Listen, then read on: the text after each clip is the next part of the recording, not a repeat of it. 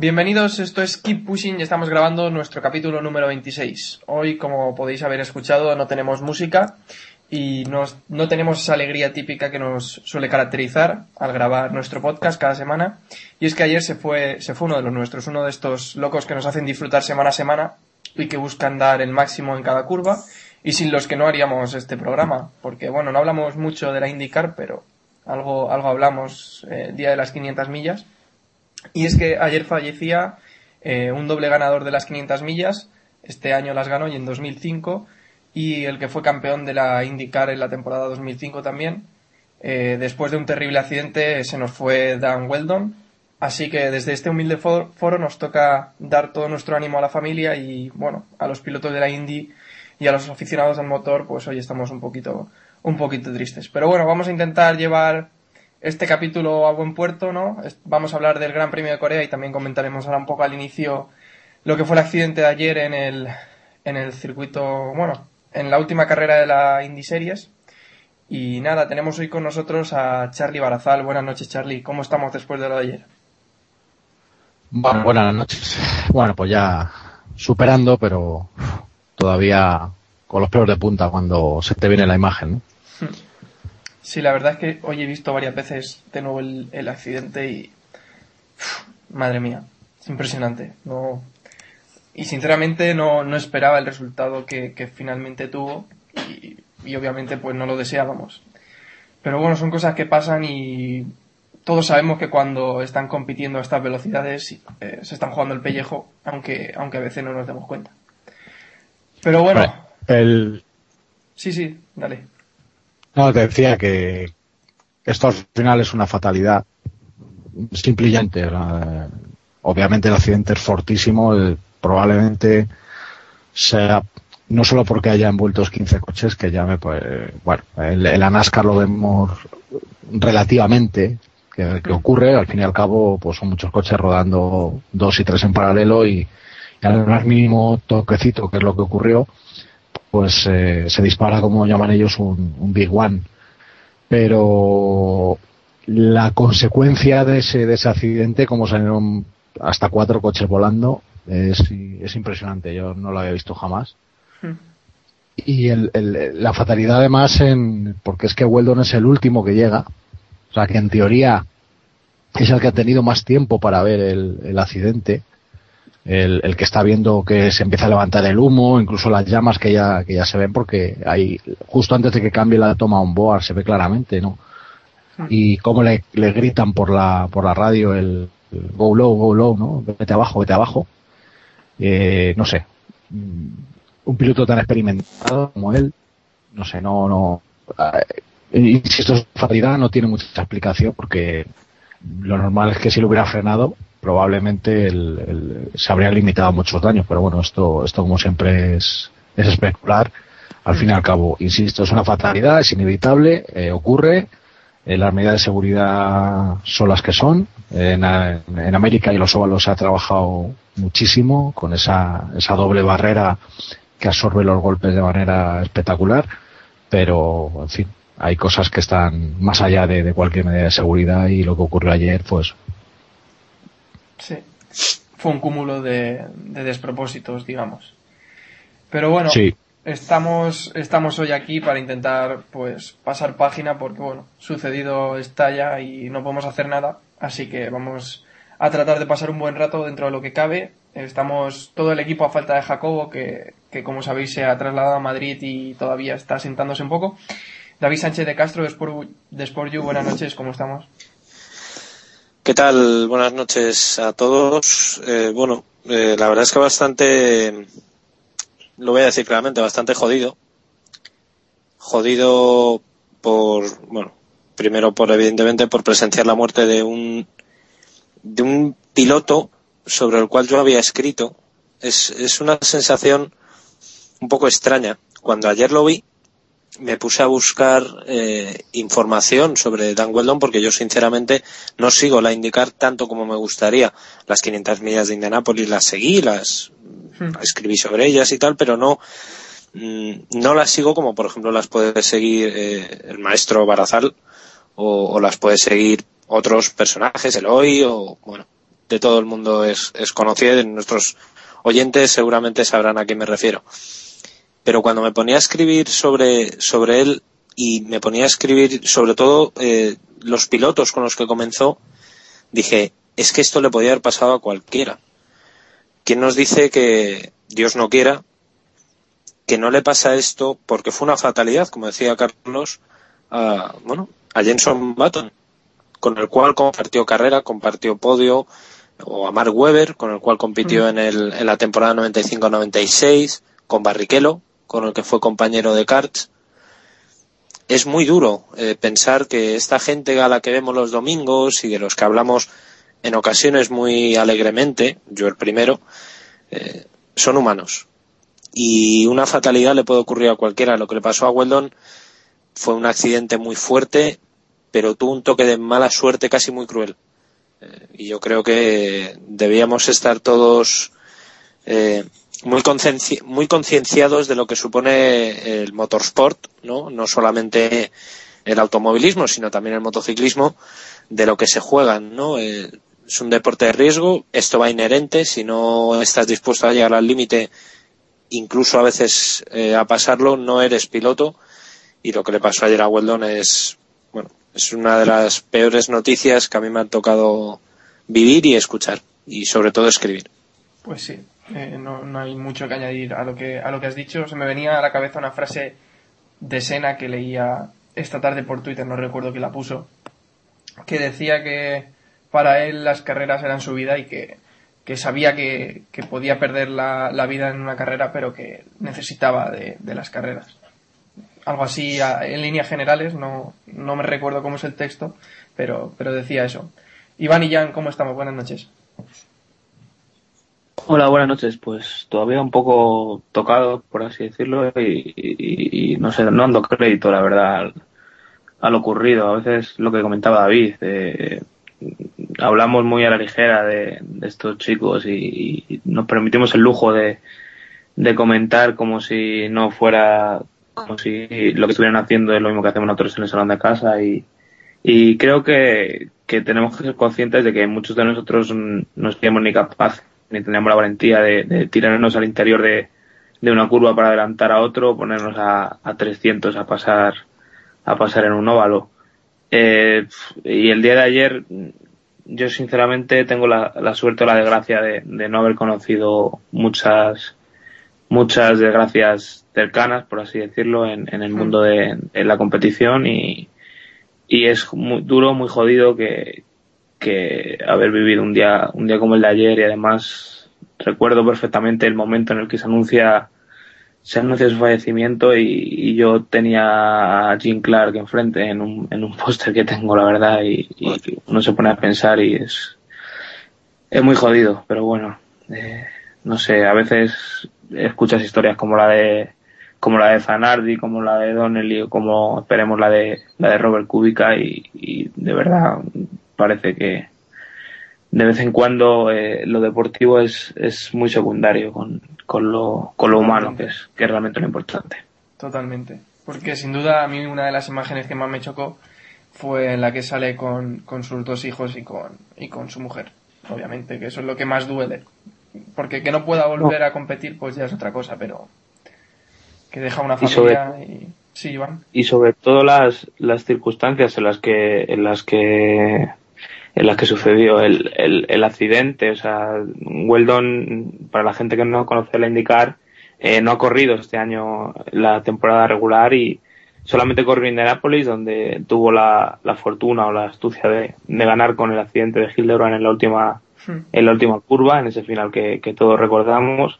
Y tan solo corrió la carrera de antes a, a esta. Y precisamente en esta eh, tuvieron que permitirle a sus compañeros aceptar su participación. O sea que todo tiene ahí ese tipo de detalles que, que de verdad hacen pensar en, en, la casualidad y en la fatalidad que, que en fin, que no sé, no se me ocurre.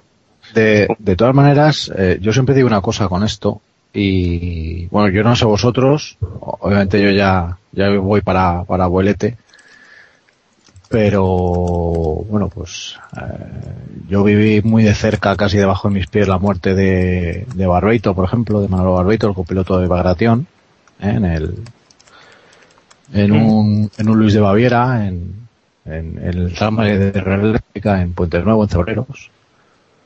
Eh, y viví muy cerca también la muerte de Pedroche, en, bueno, pues en una zona de árboles de enlazadas perdió el control del GT Turbo y, y además, bueno, el coche tenía un golpe, pero le pilló mal, él era muy alto, el backup no, pues no estaba adaptado, en fin, las cosas que pasan en los rallies, no en España, eh, estamos hablando creo que fue el 80 y, 82 creo, hmm. no, eh, 82, 92 creo, bueno, no, no recuerdo el año ahora, no, no me viene a la cabeza de igual, pero bueno, fue un mal golpe y, pues se esnocó, tan sencillo como, y tan duro como es.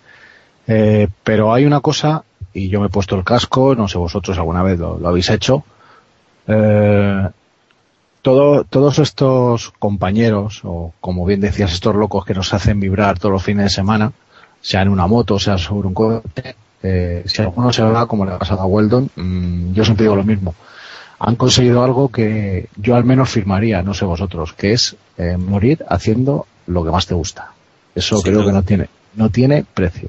Con lo cual, eh, pobrecitos, yo siempre digo lo mismo, pobrecitos los que nos quedamos aquí. Claro, lo que, no sé, es morir en unas condiciones que tampoco te esperas y no sé, no sé hasta qué punto. Pero bueno. Obviamente, que no quede la sensación de que los pilotos buscan matarse muchísimo menos. De hecho, ninguno, ninguno piensa en, porque de hecho, si cuando nos pusiéramos un casco estuviéramos pensando, es que vaya tramos, que vaya árboles que tiene la tal, o vaya precipicios que tienes aquí. Esto perdería su magia. No, no, no, es que cuando, cuando llegas a ese límite, o cuando te, se te presenta esa imagen es cuando te quitas el casco y dices hasta que hemos llegado. Claro. Pero es lo de siempre, también salimos todos los días eh, con el coche y, ah, te puede pasar exactamente, es mucho más probable que te pase en cualquier despiste o ni siquiera sin tener tú ninguna culpa que, que en otros casos, pero bueno. Totalmente. Y nada, cerramos el equipo de hoy con Héctor Gómez, que estaba aquí calladito esperando su turno de palabra. Buenas noches, Héctor. Hola, buenas noches. Pues, eh, lo vivimos no todos de la misma forma. Al final se aumenta la protección, se sigue investigando, ¿no? Y mejorando, pero finalmente ocurre, a veces la suerte te sonríe, ¿no? Como le ocurrió ya en Indianapolis. Y otras, por desgracia, pues ocurrió lo de, lo de ayer. Y la Fórmula 1, por ejemplo, igual que era indicar, cada vez es más segura y lo podría ser aún mucho más. Y yo lo que quería preguntar es, ¿creéis que es prioritario introducir las, las cúpulas en la Fórmula 1, en la indicar de las competiciones? ¿Qué te parece, Charlie? ¿Es necesario? Vamos a ver. Eh, obviamente, y hoy ese, ese debate se ha, se ha recrudecido. Claro. Y eh, yo, vamos a ver. Mm, el tema vino sobre todo con, el incidente de masa y probablemente para, para ese tipo de, incidentes que, ojo, que no, lo de masa no es un hecho aislado. Recordemos el dedo cortado de Vettel, eh, creo que fue en Spa. Recordemos que en los años 60 dos pilotos, Stacy, no recuerdo el otro, eh, murieron en Spa, uno de ellos porque le golpeó un pájaro en el casco. O sea, eh, con esto quiere decir que tiene su lógica. Eh, aquí, y yo en este caso que soy demasiado romántico, demasiado clásico, pues no termino de ver un F1 con cúpula, o mejor dicho, no termino de ver un monoplaza con cúpula. Pero me temo, o me temo, o vamos a ir derivando a, un monoplaza que al final lo que se va a parecer es a, un Sport prototipo. Me refiero en cuanto a que va a tener cúpula y que va a tener las ruedas, si no carenadas, sí protegidas, porque si una de las cosas que, se ha estado comentando hoy en, Estados Unidos por parte de, además de, buena manera y, con buenos debates, era que si el, coche, los coches de la Indy, en este caso, o los fórmulas, tuvieran eh, la protección esta, pues como llevan los camiones, ¿no? Eh, debajo, esa barra eh, delante de las ruedas, probablemente eh, no habría salido volando. Lo que pasa que cuando sales volando despegas, de acuerdo, pero si no, el choque te empotras. No sé hasta qué punto. Me imagino que ahí eh, todos los temas de, adquisición, lo digo, de adquisición de datos que tiene la FIA y, los organismos que también en Estados Unidos, me imagino que eso lo tienen que estudiar muy bien, porque claro, es una decisión crítica por el tema estético de los monoplazas y un poco lo que ha sido siempre, que son las ruedas libres. ¿no? Hmm. Entonces, yo personalmente no me gustaría. No sé hasta qué punto realmente de verdad es, es necesario y no sé en un impacto de este calibre si una, una cúpula eh, iba a aguantar. Eh, hemos visto accidentes de Expo prototipos y bueno, pues la cúpula al fin y al cabo va anclada y puede ser que en el primer impacto se arranque. O sea que yo no sé hasta qué punto, salvo en casos muy, muy particulares, como decimos el caso de Massa, por ejemplo, que ahí sí pueda tener su, su utilidad, ¿no? Pero luego, eh, os lo digo porque Weber estuvo haciendo las pruebas, creo recordar, y para el tema de salir del coche y todo esto se complicaba bastante. ¿eh? Ese, es el mayor problema. Claro. claro. Entonces, ojo, porque sabéis que los pilotos tienen que pasar una prueba. Eh, hace tiempo era de 10 segundos de salir del coche, creo que ahora está en 5. Eh, no, no me hagáis demasiado caso, pero creo que es un tiempo, obviamente es un tiene que ser muy rápido y son las pruebas que tienes que hacer para un tiempo si tienes que andar, imaginaros que eso se atasca, en fin, no sé. Mm, al fin y al cabo, eh, insisto, si va anclada, eh, me imagino que en un impacto de este calibre lo normal es que eso salga, salga volando. Entonces, no sé, no lo sé. Yo puedo entender que se, que se use o que se, que se implemente, pero no termino de verlo claro y personalmente no me gustaría. Yo, sobre lo que, lo que decías de las ruedas, Ayer también en el incidente creo que fue eh, el monoplaza de Castroneves, puede ser, el que casi le impacta también la rueda en la cabeza. Eh, es que con el con el lío. montonera. O sea, o sea, yo ayer en, uno de esos lo que lo que buscaba era a quién estaban atendiendo porque al principio no estaba claro hmm. cuál era de los 15 implicados quién era eh, y luego además acordaros cómo taparon el coche con lo cual bueno ya luego ya se supo que era Weldon pero bueno, eh, y no sé si habéis visto los daños que tiene Pipaman. Pipaman hasta a punto de perder el pinky, creo que es el meñique, de la mano derecha, lo tenía muy quemado, no sé si por uno de los incendios, no creo, o por, por rozamiento.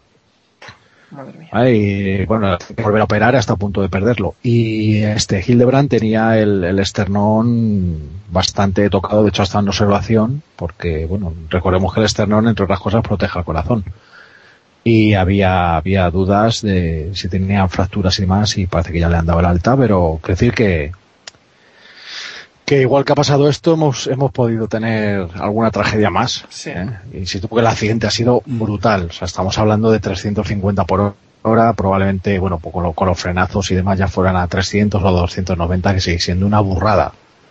Eh, se puede decir que como han metido en un, en un circuito, en un óvalo como Las Vegas, que es un 40% más corto que Indianapolis, donde allí permite 33 coches, aquí han metido 34. Pues bueno, no sé, el hecho de que Weldon... Sí, pero bueno, esto es lógico y normal, pero insisto, es que estas son las, eh, es lo que decía de la fatalidad y la inevitabilidad. no es normal que Weldon salga a cola del paquete, hmm. que tengas tantos rookies bueno, es normal porque, claro, pues un caramelo de 5 millones de dólares. Entonces, es normal.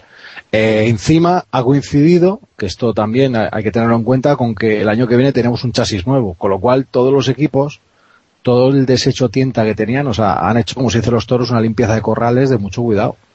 Lo que se hace las ventas en las corridas de final de octubre, que es eso, limpiar corrales, toros que llevan ahí hasta dos meses, hay que lidiarlos, obviamente, pues ya los has pagado, pues aquí han hecho lo mismo. O sea, los chasis más tirados los han puesto cuatro ruedas y las han ajustado un poco y tira.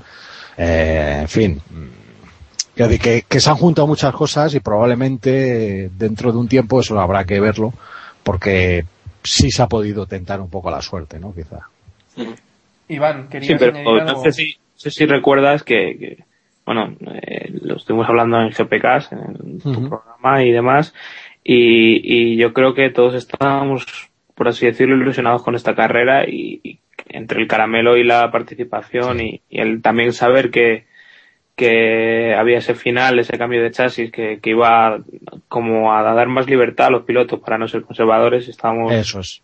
todos Sí, pero y, acuérdate, y luego, pues es que esto es así. Yo creo que sobre el- lo que comentabais antes, yo creo que el tema de la seguridad plena no nunca lo vamos a tener. Entonces, Claro.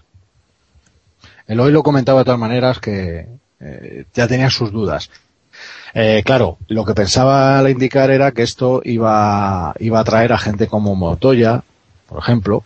eh, es, un, pe- es un pensamiento muy lógico y muy lícito. Incluso algún otro piloto de, eh, de la NASCAR, eh, gente que no está por ahí, pero que han sido grandes en indicar, como Sam Horney Jr., que en su día fue considerado el Schumacher de los óvalos.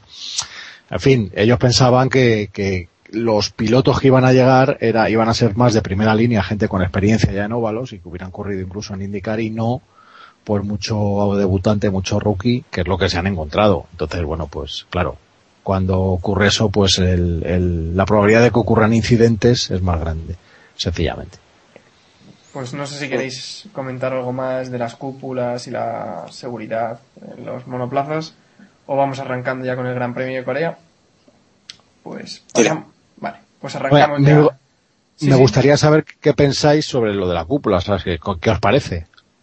No, a mí eh, se aumenta, ¿no? Eh, si se aumenta la protección, no sé, yo tampoco veo un Fórmula con cúpula y tampoco me gustaría la idea de ver un Fórmula carenado, pero si hace que no tengamos que volver a vivir momentos como el de ayer, pues yo creo que lo veré bien. Pero también lo que comentabas, eh, la seguridad de el tiempo de salida y otros parámetros que también hay que investigar bien. Pero si todo eso se arregla, yo por mí, aunque no me guste cómo sea la forma del Fórmula 1, porque, bueno, al final, por aquí también somos un poco clásicos en estos temas, Hmm. pero lo veré bien. Yo creo que acaba- acabaríamos acostumbrándonos a, a ver un monoplaza con cúpula y ya está. David, ¿tú qué? tú qué Yo, bueno, yo sinceramente, el problema del, de- del tiempo de salida a mí me frena bastante para el tema de la cúpula. Eh, no sé, estoy pensando en, eh, en el ejemplo, no me acuerdo ahora mismo qué piloto de Fórmula 1 hace muchísimos años, su coche echó a arder.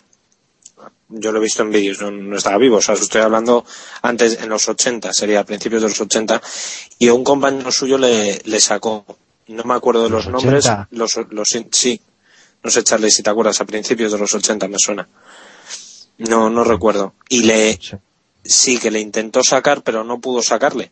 Y se No, quedó. a, eh, a ver, no, si es, me imagino que estás diciendo Ricardo Paletti Sí, en la, en la salida del Gran Premio de Canadá. El problema de Paletti es que no había manera de sacarle. O sea, el problema es que él se empotró contra el Ferrari de Pironi, que se había quedado parado en la parrilla. Pironi estaba, que no, creo, no sé si era tercero o segundo o cuarto, ¿vale? Entonces, imaginaos toda la parrilla. El que iba delante de Paletti se, se apartó y Paletti se empotró literalmente contra, contra el Ferrari. es. ¿Qué, qué ocurrió?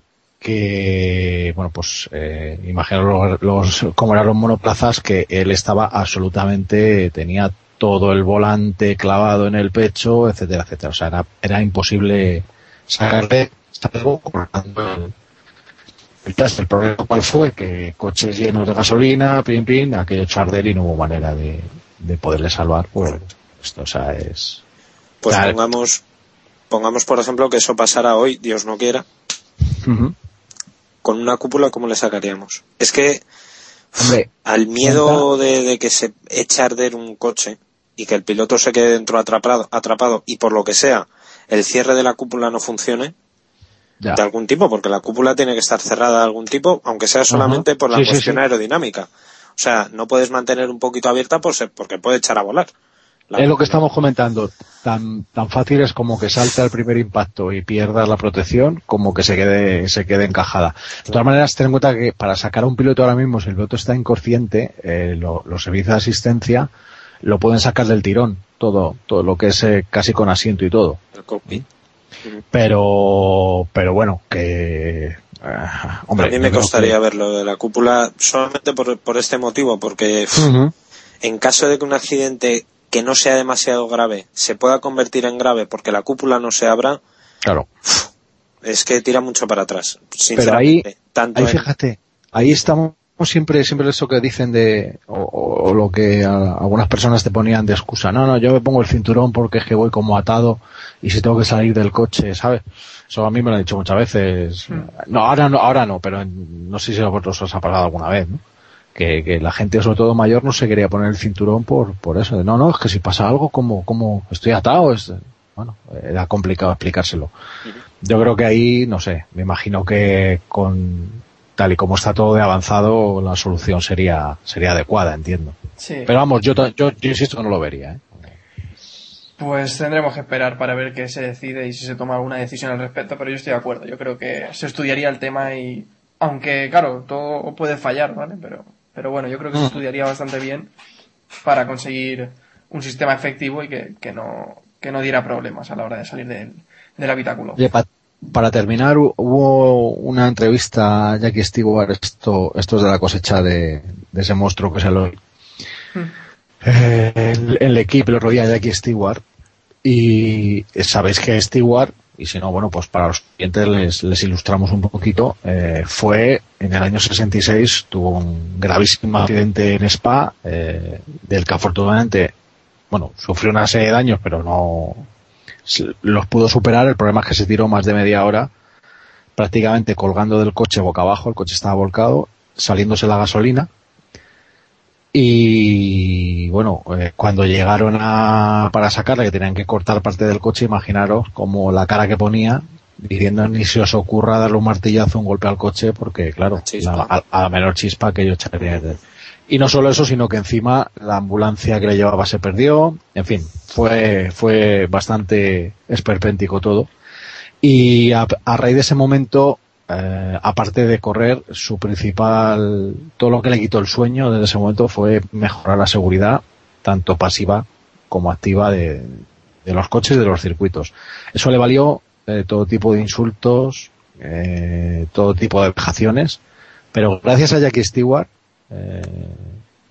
todos los que hemos corrido alguna vez en, cualquier tipo de vehículo le, debemos muchísimo.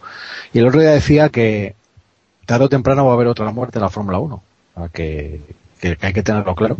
Y que eso lo que tiene que hacer es eh, hacer que la FIA, en este caso, que es la que, la que tiene que tomar esa medida, redoble todo su trabajo sobre el tema de seguridad. Pero dice que, es inevitable que, que ocurra, ¿no? Entonces, bueno, es, lo dice Jackie Stewart, recordemos que desde el año 94 y cuando se mataron el mismo fin de semana Ratzenberger y Sena, pues eh, afortunadamente no hemos vuelto a tener, hemos estado cerca, pero hmm. afortunadamente las medidas han funcionado. ¿eh? O sea que, quiero decir que esto que ha pasado nos puede pasar eh, en cualquier fin de semana y de hecho nos ha pasado este año. O sea, y, en fin, que, que cuando no son las motos es aquí, en fin. Y como bien decís antes, lo de Kubica pues eh, es casi es un milagro que no, que no se quedara en el sitio, por ejemplo, en, un accidente de lo más tonto. O sea, tú fíjate, dices, o sea, Kubica en asfalto, se vaya a salir en la única curva o en una curva donde encima está el guardarrayos. O sea, es que es lo que decía de estas cuestiones la suerte la mala suerte efectivamente la fatalidad juega un, un, factor que eso sí que es incontrolable claro mucho que la FIA y que con mucha seguridad hay veces que cuando está escrito, está escrito y, eso es. Y no hay forma de frenarlo. Cuando la de la guadaña dice que aquí, es aquí y se acabó, no hay que darle más vueltas. Pues si os parece cerramos aquí ya sobre el asunto de Dan Weldon y la seguridad en los monoplazas y empezamos a hablar ya de Fórmula 1 sobre el Gran Premio de Corea en el que empezamos, abrimos los mejores con, con Hamilton que salía en la pole y bueno, al final quedó en segunda posición, se vio superado por Vettel ya casi desde un inicio y trató de luchar aguantando, aguantando a Weber sobre todo que, venía, venía muy cerca. ¿Qué te pareció la carrera que, hizo Hamilton, Carlos? Bueno, pues eh, me recordó a muchas de las de Fernando este año, ¿no? Eh, con la lengua fuera, intentando hmm. sacar lo que no tiene el coche y aguantó media carrera. Eh, pero al final es que es que es imposible. probablemente ha sido la mejor carrera de Hamilton pues yo creo que la de China fue más fácil. Y, y en quizá en España, el, final de España también fue, fue bonito. Quizás sean sus dos mejores carreras este año. y fijaros, o sea, es que es que nada, nada, imposible. Además, con la sensación mm, de que a Vettel tenía guardado, tenía guardado algo más de lo que enseñó. Marcando la vuelta rápida en la, en la última vuelta, ¿no? De, la carrera. Bueno, pero eso, eso, aunque luego ha dicho que sí, que ha hecho una, una tontería, mira, queda bien, queda bien, vamos, ya eres campeón, ¿qué más te da? si puedes arriesgar es absurdo que ahora te quieras excusar. O sea, hay veces que a los pilotos no los entiendo. ¿verdad? Pero si es que si dices, no, no, es que ido a buscarla y, y, te metes a otros 200.000 tíos en el bolsillo. Sí. O sea, claro, eh, a Raikkonen se le, se le criticaba, pero porque entonces se rompían los motores. Y decíamos, bueno, es que tienes que cuidarlos porque si no, no te duran las carreras. Pero hoy en día, que los motores van, vamos, que van fumándose un puro, por favor. Y además cuando ya tienes el campeonato ganado, o sea que tampoco Claro. Si roto el motor tampoco pasaba nada, como aquel que dice. Ganado y el de marcas, porque por muy mal que se le hubiera dado, si no hubiera sido aquí, habría sido en India y si no en, en, Abu Dhabi o en Brasil, vamos, o sea, que sin ningún problema. Ah, entonces, así que la sensación es esa, que siempre llevaba como tres cuartos de segundo de margen sin, sin mayor problema, ¿no? Entonces, pues claro. O sea, me imagino que Hamilton se sintió como se ha sentido Alonso durante todo el año en, en cuanto a, unos días contra Red Bull y otros días contra McLaren. Hmm. Posiblemente. Yo quiero destacar también el, el lenguaje gestual de, de, Hamilton, eh, cuando hizo la pole y demás. Eh, yo creo que todo lo que le han atizado, lo que le hemos eh, ay, ay, ay, eh, le ha hecho pensar y darse cuenta de que quizás está haciendo algo mal y que tiene que demostrar o sea, a sí mismo, el primero, porque yo creo que Hamilton es el más crítico consigo mismo que, que puede haber. Y, él quiere demostrar en este final de año que, que no es eh, aquel que al que habían enterrado detrás de Baton y demás, y que es, sigue siendo ese piloto que con talento que, que todos esperamos que gane algún título más. A ver, yo sabéis que soy muy muy pro Baton pero está claro que Hamilton es superior a Baton cuando, cuando se pone con los pies en la tierra y con la cabeza en su sitio. En el momento en el que Hamilton pierde la cabeza y eh, echa los ojos hacia atrás, ¿no? Pues es el momento en el que Hamilton se vuelve loco y, y entonces es cuando Baton le supera y esta temporada ha tenido muchos momentos de, de perder la cabeza. Pero si, si, Hamilton está en su sitio, es difícil que Baton le supere y es más, diría que es difícil que le supere a alguien en la parrilla ahí ahí con Alonso, pero si los dos están bien, son los dos mejores pilotos de la parrilla de largo. Yo es que creo que precisamente el, problema de Hamilton este año ha sido que no ha sido crítico consigo mismo. ¿eh? Eh, creo que está un poco en, endiosado, no sé si por su manera de ser, lo, lo, desconozco, hmm. si por su por lo que le están llevando, que no, no, tú eres el, tú eres el mejor, tú tal que no le, no le han hecho mirarse, yo creo que precisamente es lo que le ha pasado. Y después de todos, eh, todos estos problemas que ha habido, pues aquí ha llegado, y como bien habéis dicho además, eh, en los apuntes que todavía no los he colgado, los tengo que, tengo que repasarlos, por eso decía que efectivamente, eh, yo creo que él, cuando hace la pole está rabioso, está rabioso y yo creo que lo que está diciendo, si me valiera ahora más de uno cogía del cuello, yo zarandeaba. Ah, yo al menos es lo que habría pensado. Incluso igual lo que habría hecho. Hombre, hay, hay una cosa, hay una cosa que está clara, que es que Hamilton se tenía que llevar, eh, tenía que quitarse ese regusto, por lo menos hacia final de temporada de las últimas carreras que había protagonizado.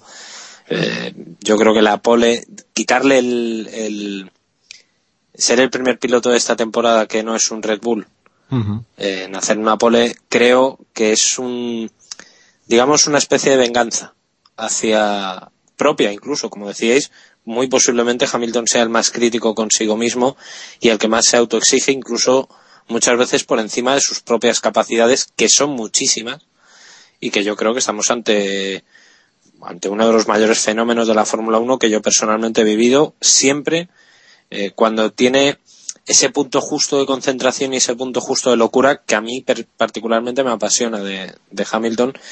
Y, yo creo que el problema que no tiene em, digamos que no tiene ese punto de confianza que le, que le haría estar al nivel de, bueno, pues de los grandes mitos de la, de la Fórmula 1, ¿no? En el momento en el que Hamilton tiene un poco de problemas, se ha visto cuando Baton le ha superado, eh, los toques con masa, eh, algunas declaraciones fuera de tono, como la de me sancionan porque soy negro, eh, en fin, esos nervios yo creo que es incluso por falta de confianza en sí mismo, que se cree peor de lo que realmente es, cosa que, en fin, evidentemente no, no es. Y sobre su carrera, pues bueno, eh, Vettel está ahora mismo en otro mundo, no es inalcanzable y, hacer lo que hizo me, me pareció muy, muy, muy bueno y sin duda creo que Hamilton va a ganar una de las tres carreras que quedan. Vamos, pondría casi la mano en el fuego.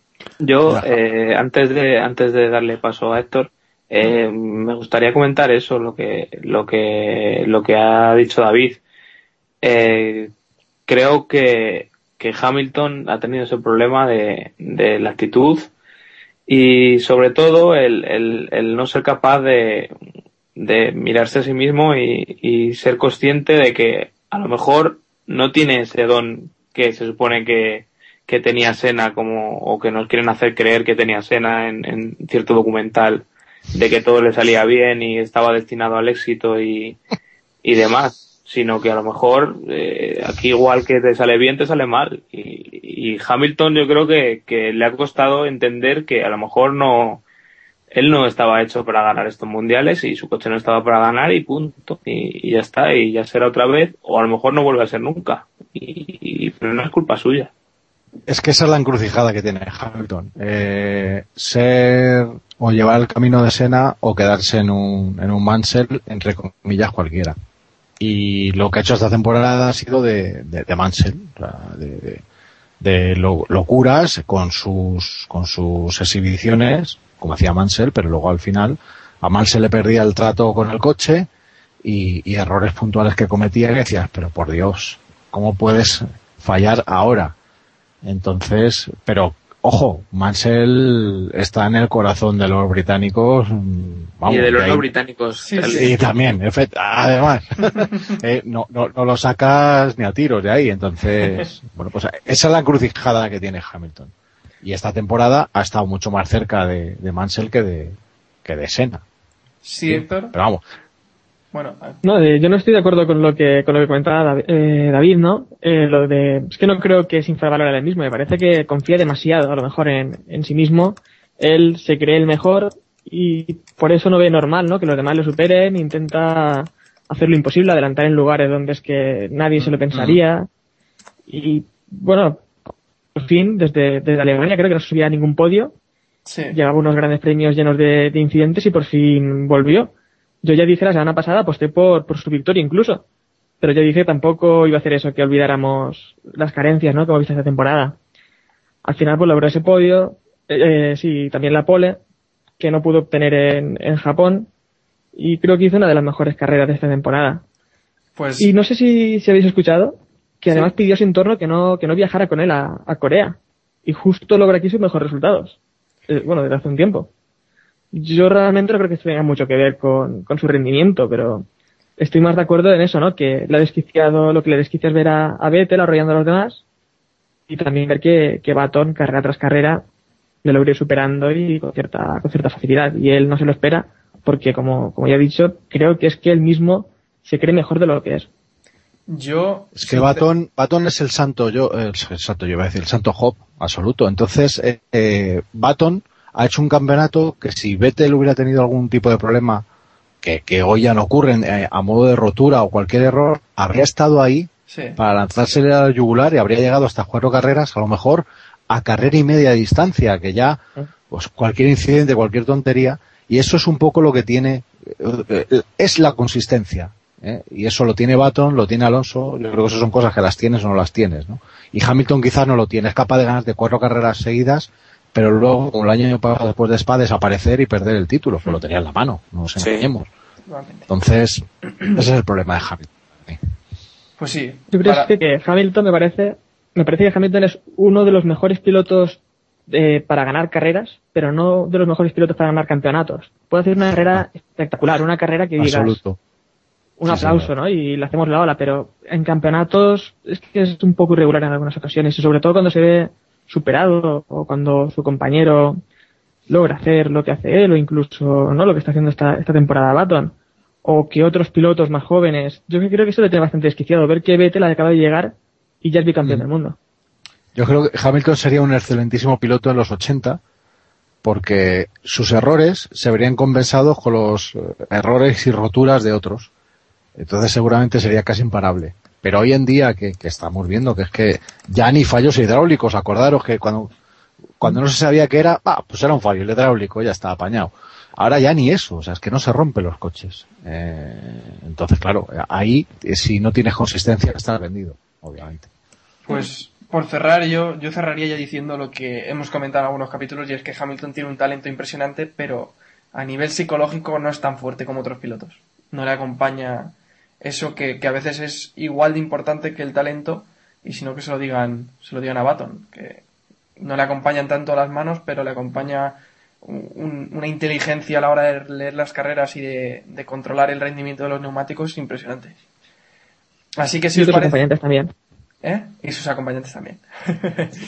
bueno, si os parece, pasamos a comentar la que para mí ha sido la sorpresa de este Gran Premio de Corea y es el equipo Toro Rosso con Alguersuari séptimo Incluso tuvimos al Gersuari, eh, creo que rodando tercero en el momento en el que hicieron las paradas los pilotos que estaban por delante. Y Durante vuelta y media, sí. Sí, y adelantando a Rosberg en la última vuelta, arriesgando ahí al máximo. Y Buemi noveno. La verdad es que una carrera muy, muy buena para el equipo Toro Rosso. Y personalmente para el Gersuari que, que está haciendo unas carreras muy consistentes ahora al final de año, ¿no, David? Sí, sin duda. Decía el Gersuari, comentaba que habían introducido unas mejoras un mm, poco tardías en, en Japón mm. y está claro que les han funcionado. Eh, posiblemente Jaime lo que le ha mm, pecado este año es que no entendía las ruedas y ha tardado casi toda la temporada en acabar de entenderlas. Las mejores carreras de, de Alguersuari las estamos viendo casi al final. Eh, y lo que hizo sin duda en este, en ese gran premio es de elogiar. Recordemos que es la primera carrera que puntúa saliendo por encima del 16. Esta vez no ha tenido que tirar de una clasificación extraña ni de una estrategia conservadora ni, ni de tal, sino que ha hecho una carrera de chapó. Dicho lo cual, es bastante probable, no me ha dado tiempo a analizar en condiciones los datos, pero creo que el coche de seguridad le benefició un poco, un poco. Tampoco para, tampoco fue vital, pero quizás sí que le, le vino bien para, para alcanzar ese, ese, séptimo puesto final, o mejor dicho, para llegar a la última, a la recta final de la carrera, al último stint, eh, peleándose con Rosberg. Para mí, eh, Jaime ha conseguido acabar quizá con esa pelea, entre comillas, que tenía con Buemi, porque el golpe moral que le ha dado en esta carrera ha sido brutal. Habiendo puntuado los dos pilotos, quien quede por delante golpea dos veces. Eh, quiero decir, porque se presupone que los dos iban muy bien en el coche. No es que el coche le funcione bien a uno y al otro no, sino que en este caso, que sí ha habido un poco más de igualdad, entre comillas, Jaime ha golpeado primero. Una carrera excelente, igual que le hemos dado palos muchísimas veces.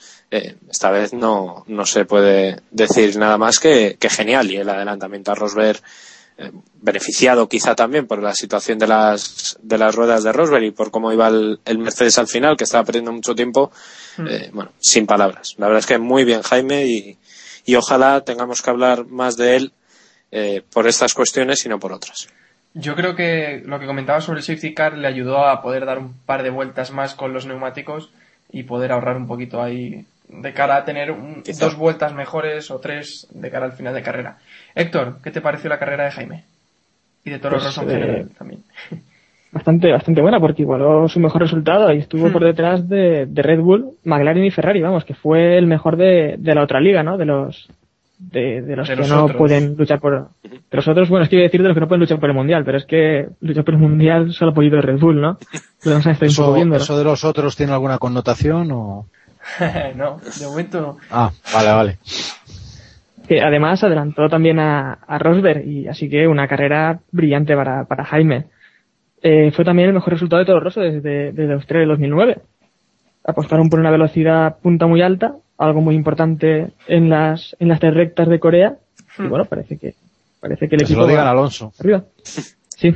Sí, tanto. Yo, Yo quería comentar, después de la puntualización de nuestro Mr. Chip, eh, que me, me, ha gustado y, espero que, que tomen nota, eh, Entro Rosso y Jaime sobre todo, el hecho de, afrontar un fin de semana de verdad eh, buscando y luchando en cada momento como, como un equipo grande y, de, la manera que, que hay que hacerlo eh, y buscando en calificación su mejor puesto posible y, y buscando en carrera una táctica para, para competir. O sea, no, no, no jugar a, la contra y hacer una táctica de equipo pequeño para ver si sale, si sale bien la cosa, porque si también se cuenta mucho las la veces que ha puntuado saliendo de atrás, pero ya hemos visto dos, tres carreras últimas en las que Jaime ha hecho una mala salida y se ha quedado detrás de un Lotus y se acabó la carrera, que es lo que, es lo que le ha, lo que le ha pasado a Sena y a, y bastantes pilotos en las últimas carreras, porque ya el, el, los pilotos de, de, Lotus y demás te, te, pueden poner un problema en cualquier momento y, hay que jugar en hay que jugar en la liga de los mayores y es lo que se tiene que dar cuenta Jaime y Toro Rosso.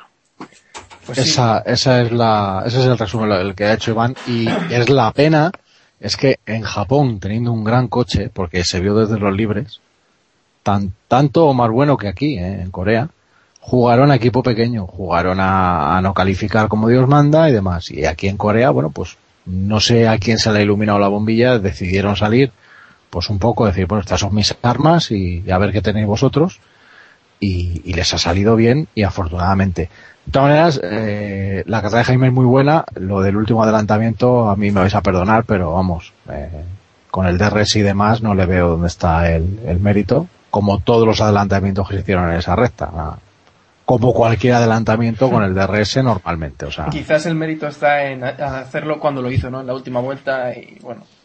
Lo había intentado en las dos anteriores y, El, y, el, y el Mercedes ya iba, en fin, ya sabemos cómo se come las ruedas. O sea, que tampoco, bueno, los neumáticos, mejor dicho.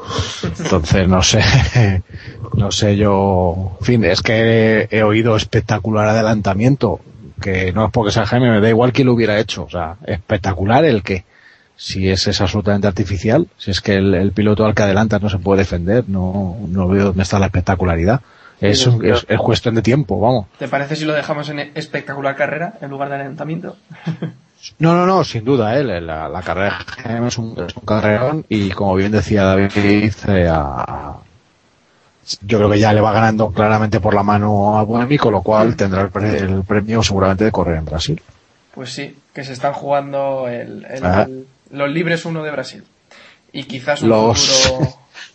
Las tácticas de Toro Rosso, de, así, así son y hay que respetarlas. Oye, si consideran... Yo creo que, ahí mete mano Marco, pero bueno. No, no, no. No mete mano, no. No deja a nadie que mano. Eso es. El brazo completo, ¿no? Es suyo. Y en el, y en el equipo grande también, ¿eh? No... Sí, sí, sí. O sea, te preguntas a Weber. Menudo ogro, madre mía. Bueno, pues si os parece, pasamos a, a Masa. Sé que alguno, Héctor, no está muy de acuerdo en que incluyamos aquí a, Masa entre los mejores, pero es que yo he considerado que Masa ha hecho uno de los mejores eh, fines de semana de, la temporada. Eh, ha superado a Alonso en clasificación. También decir que Alonso está bastante desmotivado, pese a tener el nuevo valerón, ¿no? Se ha hablado bastante también del asunto. Y yo creo que Massa no lo hizo del todo mal. Siempre se le ha echado en cara que no ha sabido cerrar a sus rivales y a Fernando le, supo frenar durante gran parte de la carrera, aunque Alonso también ha admitido que, que más que frenar aguantaba el ritmo de, que llevaba Massa y que cuando realmente se vio que era rápido era el final de carrera. Héctor, ¿por qué no estás de acuerdo con incluir a Massa entre los mejores? Es que, me parece que hemos bajado mucho el listón, ¿no? Eh, si Alonso hubiera hecho este fin de semana, el de Massa no estaría entre los mejores, seguro. Quedó, quedó sexto, que es el, resultado que le pertenece. En esta temporada su mejor posición eh, ha sido ha sido quinto. Es que no sé, esta temporada no se sube al podio desde hace hace un año, creo que desde Corea del año pasado no se sube al podio. Eh, es una de sus mejores carreras, sí, sí. Una, una cosa, simplemente. Eh, lo que ha hecho Massa ha sido que se le ha visto porque estaba por delante de Alonso media carrera. Fin. Sí, sí, nada, nada más. Es lo único. Es, sí, sí. es que es una de sus mejores carreras de temporada. Sí, pero es que no me parece suficiente para un piloto que busque renovar un asiento en un equipo como Ferrari. Vale. Y luego, eh, Samu, perdóname, dices que Alonso está desmotivado. Pues yo me apunto, ¿eh? A estar desmotivado y hacer 12 vueltas seguidas en 46. a ver, pero yo vamos, como un martillo pilón. El otro día ya dijo que entre quedar segundo y quedar quinto le daba igual ya no teniendo opciones de campeonato. pero bueno, eh, no, no, pero ha dicho que él quiere ganar una carrera, o sea que él prefiere ganar carreras a quedar segundo. está claro, pero eh, no, no tenía ninguna opción ya de ganar la carrera. pero dijo que prefería quedar quinto y tener un coche más rápido en el que viene que quedar segundo en el campeonato. Y, de hecho, estaba probando cosas y, el problema que tuvo es que no tenía punta. Ya, ya, ya. Pues o sea, el, el, gran handicap de Alonso fue si llega a tener punta, vamos, eh, creo que había sido segundo sin problemas, sin problemas. Segundo. De todas Complicado. formas ahí... yo, estoy de acuerdo, yo creo. Eh, no, decía que, yo estoy de acuerdo con, con Samu en haber metido a, a Massa aquí, porque la basura esta de carrera que ha hecho Massa es muy buena para ser él. Eh, para lo que nos tenía acostumbrados, no, es verdad. O sea, yo digo que fue una buena carrera porque aguantó a Alonso detrás sin estrellarse con él. Le cerró como si se jugara el Mundial con Alonso, cosa que me parece una cerdada entre compañeros de equipo, defendió su posición. Yo entiendo que no tiene que dejarle las puertas abiertas, pero hay que tener un poquito de criterio con quién te estás defendiendo. Eh, y diría lo mismo si fuera al revés. Ojo, si Alonso le pegara esas cerrojazos a Massa, criticaría a Alonso porque son compañeros de equipo. Y a lo mejor lo que se están jugando es el subcampeonato de marcas o por lo menos una posición por encima del de marcas que oye que eso es pasta. Que aquí estamos hablando de duros. Y en la Fórmula 1 son creo recordar que la diferencia eran de 8 millones. No sé del primero al segundo 10 y del segundo al tercero 8 pues o sea estamos hablando de mucho dinero y a lo mejor eh, Massa tendría que tener un poquito en la cabeza eh, cuál es su situación actual en el equipo. Que esa situación en el equipo se la tendrían que recordar desde arriba. Volvemos a lo que hemos dicho desde Australia o desde no, eh, Domenicali, vete ya, ¿sabes? O sea, quiero decir, es que a lo mejor le tienen que recordar a Massa cuál es su posición en el equipo.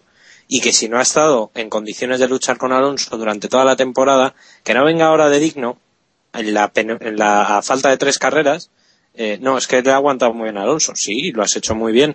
Pero, eh, en fin, eh, vamos a, a centrarnos un poco. Pero bueno, para ser Massa, oye, hizo una muy buena carrera. Y de hecho, acabó detrás, acabó, perdón, Iván y ya acabó, acabó detrás, eh, no acabó tan bien como se esperaba porque tuvo un problema en, boxes. Sí.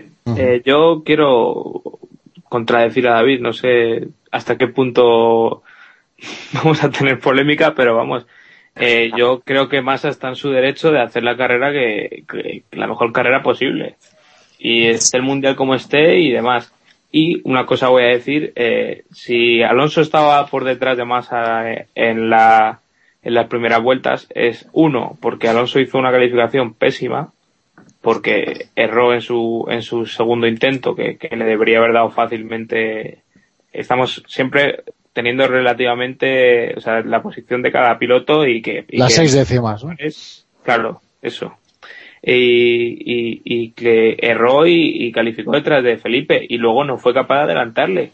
Y esto es así y, y, ¿qué le vamos a hacer? Y más al estropeó la carrera, sí, si no hubiera sido más hubiera sido Rosberg. ¿sabes? O sea sí, Weber, sí, sí, sin duda, pero yo no me refiero a eso. O sea, sí, vamos a ver, evidentemente Felipe... Sí, no, sí, no creo que, que Felipe se, se, vaya haciendo el digno ni demás y no creo que, o sea, yo creo que hay días que los que en los que latizamos con razón y otros días en los que no a ver, por ah. los dos, tenéis parte de razón los dos. Eh, efectivamente, no tiene por qué dejarle pasar, pero tampoco debe. O sea, tiene que tener claro, como bien ha dicho David, contra quién está luchando. Es que a mí la defensa que hizo me pareció muy excesiva. Yo le vi un par de cerrojazos que dije, madre mía, si Alonso no tuviera, o sea, si fuera Hamilton, se hubieran dado la hostia. Claro. Sin duda. Es el matiz. Pero dices que es tu compañero de equipo. ¿no? Claro, es, que, es que tenemos que mirar por los retrovisores, que a veces es muy complicado. Que sí, que Massa estaba defendiendo posición, que ninguno de los dos se juega nada más allá de la dignidad y de quedar por encima en la, honrilla de ganar a tu compañero de equipo. Pero mm, el, la defensa que hizo Massa de su posición es que me pareció extrema. Sobre todo. Luego también a, eh, y eso no la verdad sí, sí. aguantó el ritmo luego Alonso ¿eh? sí sí sí sí sin duda Alonso no pudo con él porque no, luego sí pudo sí pudo pero quiero decir que que Massa se mantuvo, eh, Alonso en 46 y Massa hacía entre 49 y 41 y medio, dependía de eso sí, claro. O ya la consistencia ya es otra Claro, eh, yo creo que, que, Alonso sí tenía potencial para, para el podio, seguro. Y, mm. y esperemos a ver si no lo, lo, que se guardaba Vettel o lo que no se dejaba de guardar, claro. Eh, lo que comentabais, eh, son cerrojazos que no hemos visto hacer a Massa contra otros pilotos, ¿no? Eh, y bueno, seguramente es porque tu primer rival es tu compañero. Pero sí, se los, hemos visto hacer con, se los hemos visto hacer con Hamilton y se. Mm. en, Alemania el año pasado. Sí, sí. sí, pero digo, habitualmente no es un piloto tampoco que cierre excesivamente. Quizá por eso me sorprende más. También quería decir que me parece que es que medimos a los pilotos con diferente vara, ¿no? Eh, no me parece eso de es una buena carrera para ser masa a mí no me vale. Es que no se puede medir igual. No, no, es que claro, evidentemente no podemos tener la misma, o sea, que más hagas esto, está bien. Es que es supuesto. Es supuesto. O sea, está bien, lo que se espera. bien. Si Vettel queda Pero no es espectacular como para meterlo. No es espectacular como para meterlo entre los mejores, ¿no? Si esta carrera la Alonso le metemos entre los peores, me parece a mí. Claro, pero precisamente por eso. Porque es que mm, una cosa es que Alonso hagas esto, cuando hemos visto que es capaz de estar no te digo en ganando, pero a lo mejor si entra el tercero, el cuarto, quizá quizá es su posición real, por mucho que él diga que es el quinto por, por capacidad de monoplazas. Por coche sí, claro. Por coche sí, pero el, el extra, digamos, el, el efecto fuera del coche que da Alonso, como dan otros pilotos, eh, su posición real es tercero o cuarto. La posición real de masa es de sexto para atrás. Por tanto, hacer un sexto, a mí, personalmente, me parece que está muy bien para masa. Y habiendo que pasa que... problemas en boxes también. sí, pero aquí sí es cierto, eh, que por eso entiendo que, que, hay que meterle, está que estuvo por delante de Alonso. Puede que le parara, puede que no. Alonso no lo ha querido reconocer, no ha querido echar leña al fuego, o, o sencillamente es verdad. Tampoco vamos a andar buscando tres pies al gato. Hmm. Pero insisto que luego cuando Alonso estaba delante, Massa, sus tiempos estaban muy cerca. no estaban al nivel de Alonso, pero estuvo ahí. O sea, parecía que ahora le iba a dejar detrás y no. O sea, yo creo que al final no sé lo que le separó, pero. 10 segundos. No, fue tampoco una diferencia. 10 segundos, pues prácticamente medio segundo por vuelta, que no deja de ser mucho, pero en otras circunstancias normal es que Massa se hubiera venido abajo, cosa habitual también, ¿eh? Se hubiera ido de la carrera, hubiera acabado, pues bueno, hasta que lo hubiera chuchado a alguien, ¿no? Pues Entonces, eh, comparada con la de Alonso en este caso, pues sí. Pero eh, también no hay que olvidar que está en su puesto. Tercer equipo de la parrilla, sexto. Correcto. Pues pasamos y cerramos ya los mejores con Kovalainen, que en este creo que no habrá discusión, eh, hizo una grandísima carrera. acabó por detrás de Bruno Sena y superando a Kobayashi y a Pérez, a los dos Sauber. O sea, una carrera increíble para Kovalainen. Trulli también lo hizo bastante bien, aunque al final acabó por detrás de los Sauber. Iván, ¿qué te pareció la carrera de Kovalainen? Eh, pues al nivel de lo, de lo que están últimamente, eh, lo, he comentado antes así de, de soslayo.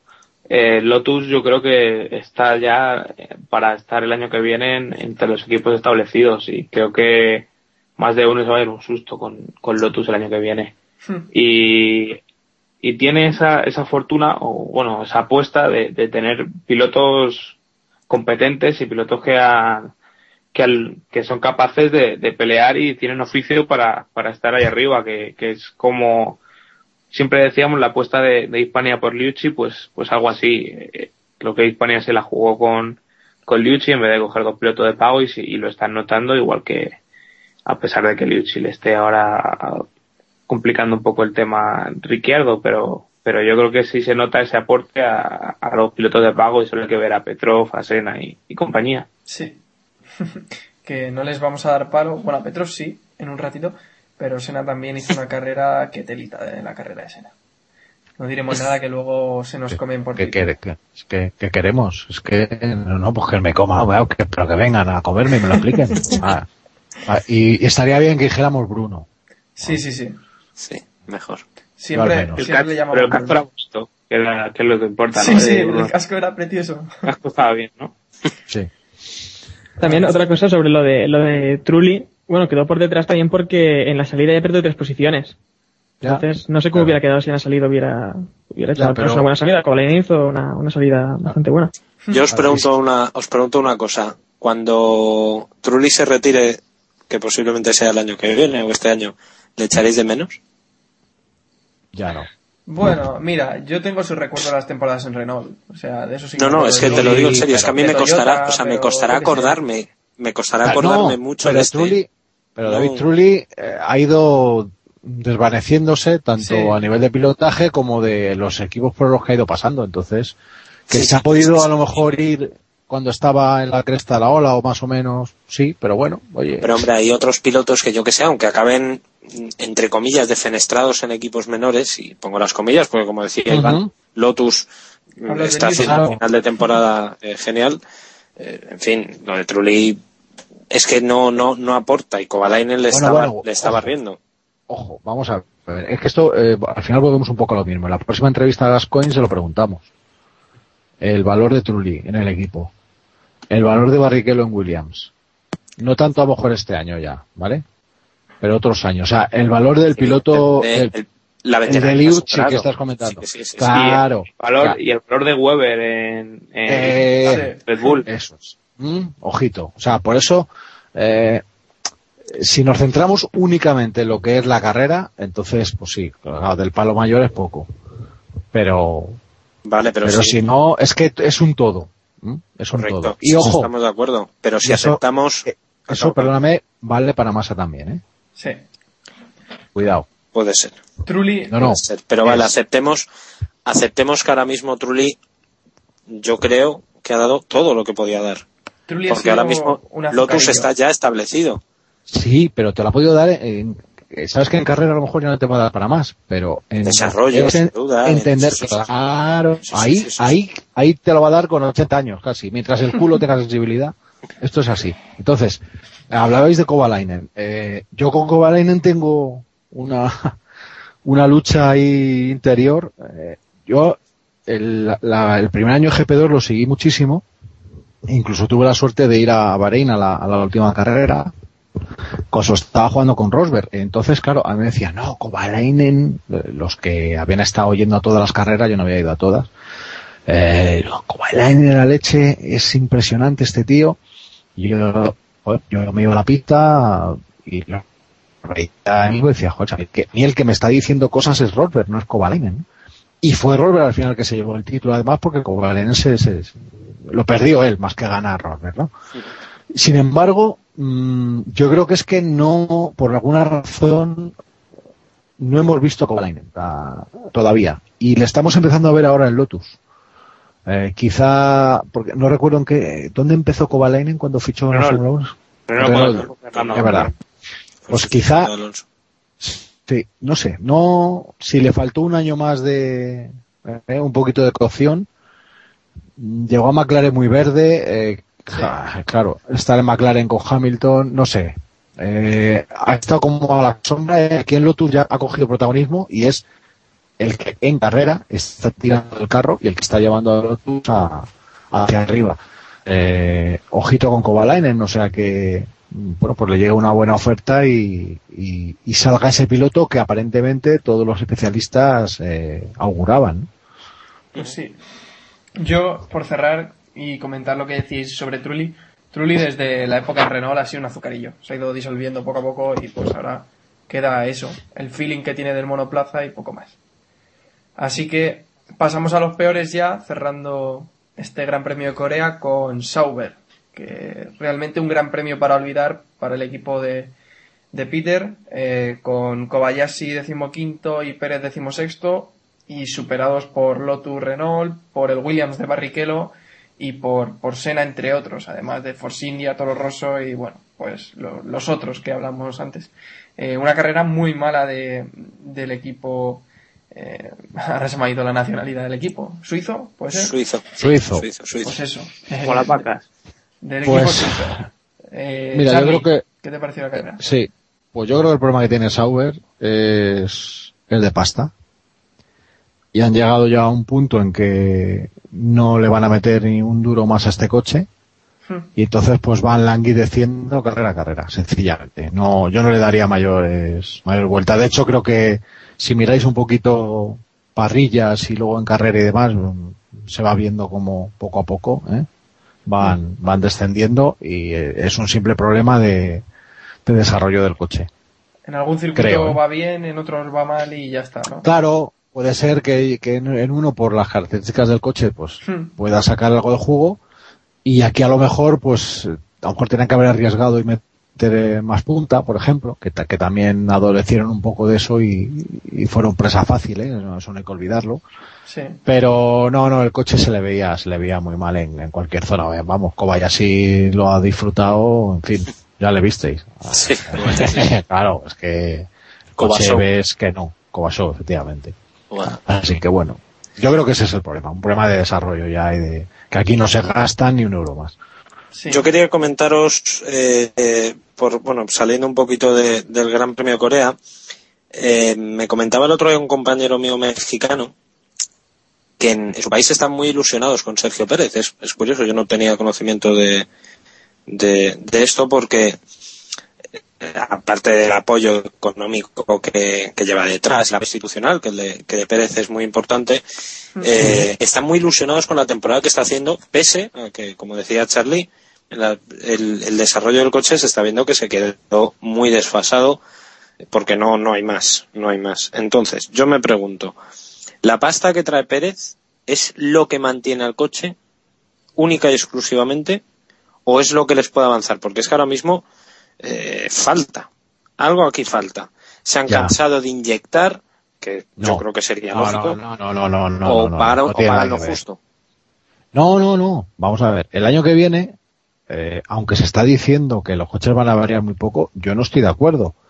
El año que viene no hay difusor soplado, los escapes van por arriba, el morro tiene que ir más abajo. O sea, estás cambiando la manera en que el coche va a recibir el flujo de aire y la manera en que lo dirige la parte trasera. Así que, vamos, más cambio que ese es complicado, ¿eh? Ya no sé, le puede poner rueda de patinete, otra cosa, con lo cual iría más deprisa, al menos en recta, cuidado. Entonces, mm, eso de que cambian muy poco los coches, eh, en fin, yo insisto, me parece. Entonces yo creo que Sauber ya está trabajando en el coche del año que viene y como bien habéis comentado, en circuito donde lleguen y, uy, pues parece que el coche va bien aquí, pues intentarán echarla un poco, pero simplemente a, exprimirse la cabeza un poco más a nivel de reglajes para sacarle el, el punto que ahí quizá, pues claro, la inexperiencia de Pérez y Kobayashi que, bueno, pues yo creo que como buen japonés en general, lo que le des lo lleva deprisa o lo intenta llevar deprisa y no se preocupa de más. ¿eh? Aunque bueno, las noticias que tengo Kobayashi es que en, ese aspecto es bastante sensible. Tiene, tiene, sí, tiene el culo sensible, por decirlo así. Entonces, bueno, pues eh, quizás sí que son capaces de evolucionar un poco durante el fin de semana, pero si no, no se meten en berenjenales. Y ya cualquier euro que puede ser vital para el año que viene, si tienes cualquier problema tonto o tienes que hacer un cambio, pues eh, ese dinero extra te puede permitir hacerlo o no. Sobre lo que comentas de México, claro, que están como locos, normal. Eh, México es un país donde la Fórmula 1 históricamente ha sido importantísima. Tuvieron ya tenían, claro, los hermanos Rodríguez y ya tenían grandes premios en los 60. Sí. Y, era, y además cerraban campeonato, etcétera. O sea que, eh, claro, Pere, eh, circuito Hermano Rodríguez, efectivamente. Entonces, mm, pues es lógico, es lógico que estén como locos y que hay un apoyo muy grande a un piloto que además, pues, ha dejado ver que, que hay un potencial como, el, como Pérez. Tiene, muy buena pinta, sin duda. Claro. Tiene futuro de rojo. Pues a lo mejor, sí. Yo no sé si de rojo, ¿no? ¿no? No, termino de verlo, pero vamos, es que no termino de ver ahora mismo un segundo piloto en Ferrari, o sea que... Pues, Habrá que esperar el año que viene. Por, aquí creo que lo vemos todos de rojo ya. Sí, yo creo que sí. Pero bueno. Pues eh, cerramos ya los peores también de este Gran Premio de Corea con Petrov, que tuvo, bueno, se llevó por delante a, Schumacher en la vuelta 16. Eh, él ha dicho que frenó en la, zona, en la zona sucia y de ahí que perdiera totalmente el control del monoplaza y tal. Pero bueno, poco se puede decir del incidente que provocó, ¿no? Eh, estaba un poco desquiciado, la carrera no fue buena tampoco para el equipo Renault para el equipo Lotus Renault y no sé si queréis comentar algo, Iván, sobre el accidente y tal. No, hablaba, hablaba Carlos de que, de que se había ido atrás Sauber durante el año, pero yo creo que el equipo que se da atrás, sobre todo, es, es Renault. De todas maneras, Petrov puede contar la milonga que quiera. Petrov el problema es que se pica con Alonso. Sí, claro. Claro que, se despiste. Claro, sí, claro, es que no se da cuenta que Alonso viene con el DRS sí. ¿eh? y él dice, ah, yo también. O sea, no es que lo ponga, dice, no, voy a frenar donde esté. Y claro, en fin. No, y Alonso lo ha pasado, ¿eh? Y Alonso ya se pasó, efectivamente. Sí, sí, sí, o sea, que van pasando los dos. No te cuento, eso es lo único que le ha pasado a Petrov. se la ha comido doblada, literal. es así. Hablamos de la parte trasera del Mercedes de Schumacher. Eh, hablamos del pedazo anzuelo que le metió Alonso para pasarle. ¿eh? Correcto, y picó. Yo creo que, Pero que casi se le vuelve a Alonso. Yo creo que Alonso dijo, le voy a pasar aquí varias veces por lo que no me dejó pasar en Abu Dhabi. Y no, y además, eh, ah, el problema de Alonso con la punta le obligaba a apurar mucho más, porque es que si no era imposible. Y afortunadamente le pudo pillar, y, pero claro, a costa de, frenar tan tarde como que él mismo se pasó, claro. O sea, es que, insisto yo, lo del DRS al final, y de hecho, este accidente es culpa del DRS. Pero bueno. Y un poquito de Petrov también, ¿no, Héctor? No, no, no. Ojo, o sea, por supuesto. A Petrov, yo es que insisto, o sea. No, sí. Eh, no, no entiendo. Pero vamos, los poderosos caballeros don dinero, sí, no hay más. Correcto, y, decía... como la, Claro, como la Fórmula 1 entre el honor y el dinero, lo segundo y lo primero, pues ya está. y decía Iván que los equipos, uno de los equipos que se ha hundido es Lotus Renault, y yo creo que gran culpa de que se haya hundido lo tienen los pilotos. Y esa apuesta por pilotos de pago que, bueno, es lo que hay. Yo creo que el gran error es echar a Heifel. Sí. Por, por lo que estamos diciendo, probablemente en carrera, eh, bueno, ahora, ahora a toro pasado ya vemos que no.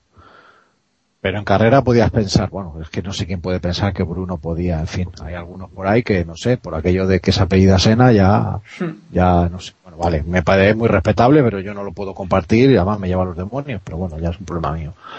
eh, Heifel, a nivel de desarrollo, probablemente sea de los tres mejores de, que había en la parrilla. Entonces te has pegado no un tiro, dos tiros en cada pie.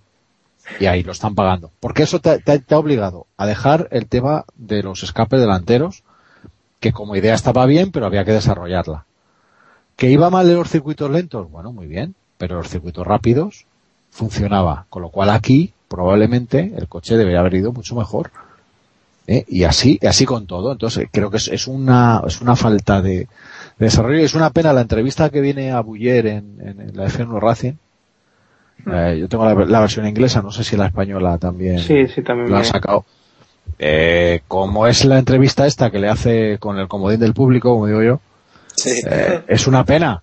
Es una pena porque es una entrevista para haberle metido el dedo en el ojo, pero, pero bien. ¿eh? Y que, o sea, explique usted lo que está pasando aquí, porque además Renault es un, y con el Lotus ese por delante que chirría, pero bueno, eso es otra batalla. Eh, creo que Renault ha sido un fallo estratégico absoluto. El tema de los escapes te puede salir bien o mal, pero como decisión está bien. Es una de las cosas que le achacamos a Ferrari, que no innovan, que no... Claro. no hmm. bueno, pues como, la, caja de, la, caja de, cambio famosa de Williams, pues... Claro. Te la juegas y sale bien, pues mira. Eso es. Eso es. Entonces, eh, Renault tenía esa, esa cosa, ojo, que siempre Renault ha sido un equipo innovador también le viene, lo lleva a los genes. Pero si luego no dejas que eso siga adelante, porque eh, yo no sé si el reglamento del año que viene te prohíbe el escape delantero. ¿Y qué habría pasado? Porque a lo mejor el escape dice que tiene que estar entre esta zona y esta zona, pero si no dice que no puede ir delante, a lo mejor había valido y resulta que estás consiguiendo un difusor soplado sin, soplar al difusor directamente. Bueno. ¿Mm? Bueno, pues esta con perdón gilipollas que se me acaba de ocurrir, por fijaros lo que, la que podía haber preparado Renault el año que viene. Si quieres buscamos el ¿Ah? correo de, de Domenicali, o si le quieres darle idea. Será posiblemente Estefano, Estefano arroba soy bastante inútil punto Ferrari. Estefano Domenicali dimisión arroba Ferrari punto No, pinto nada Ferrari.com. Totalmente. bueno, al final al final es ya lo que comentaba la semana pasada, ¿no? En Renault nos sobran prácticamente lo mismo Bruno que, que Petrov. Y es que ayer también el piloto ruso estaba mirando, creo yo, más a Alonso que los pilotos que tienen delante y se perdió allí. Eh, lo que no tengo claro es si, si Alonso hubiera pasado o vio el general que iba a montarse delante y decidió esquivarlo por las Iba pasado.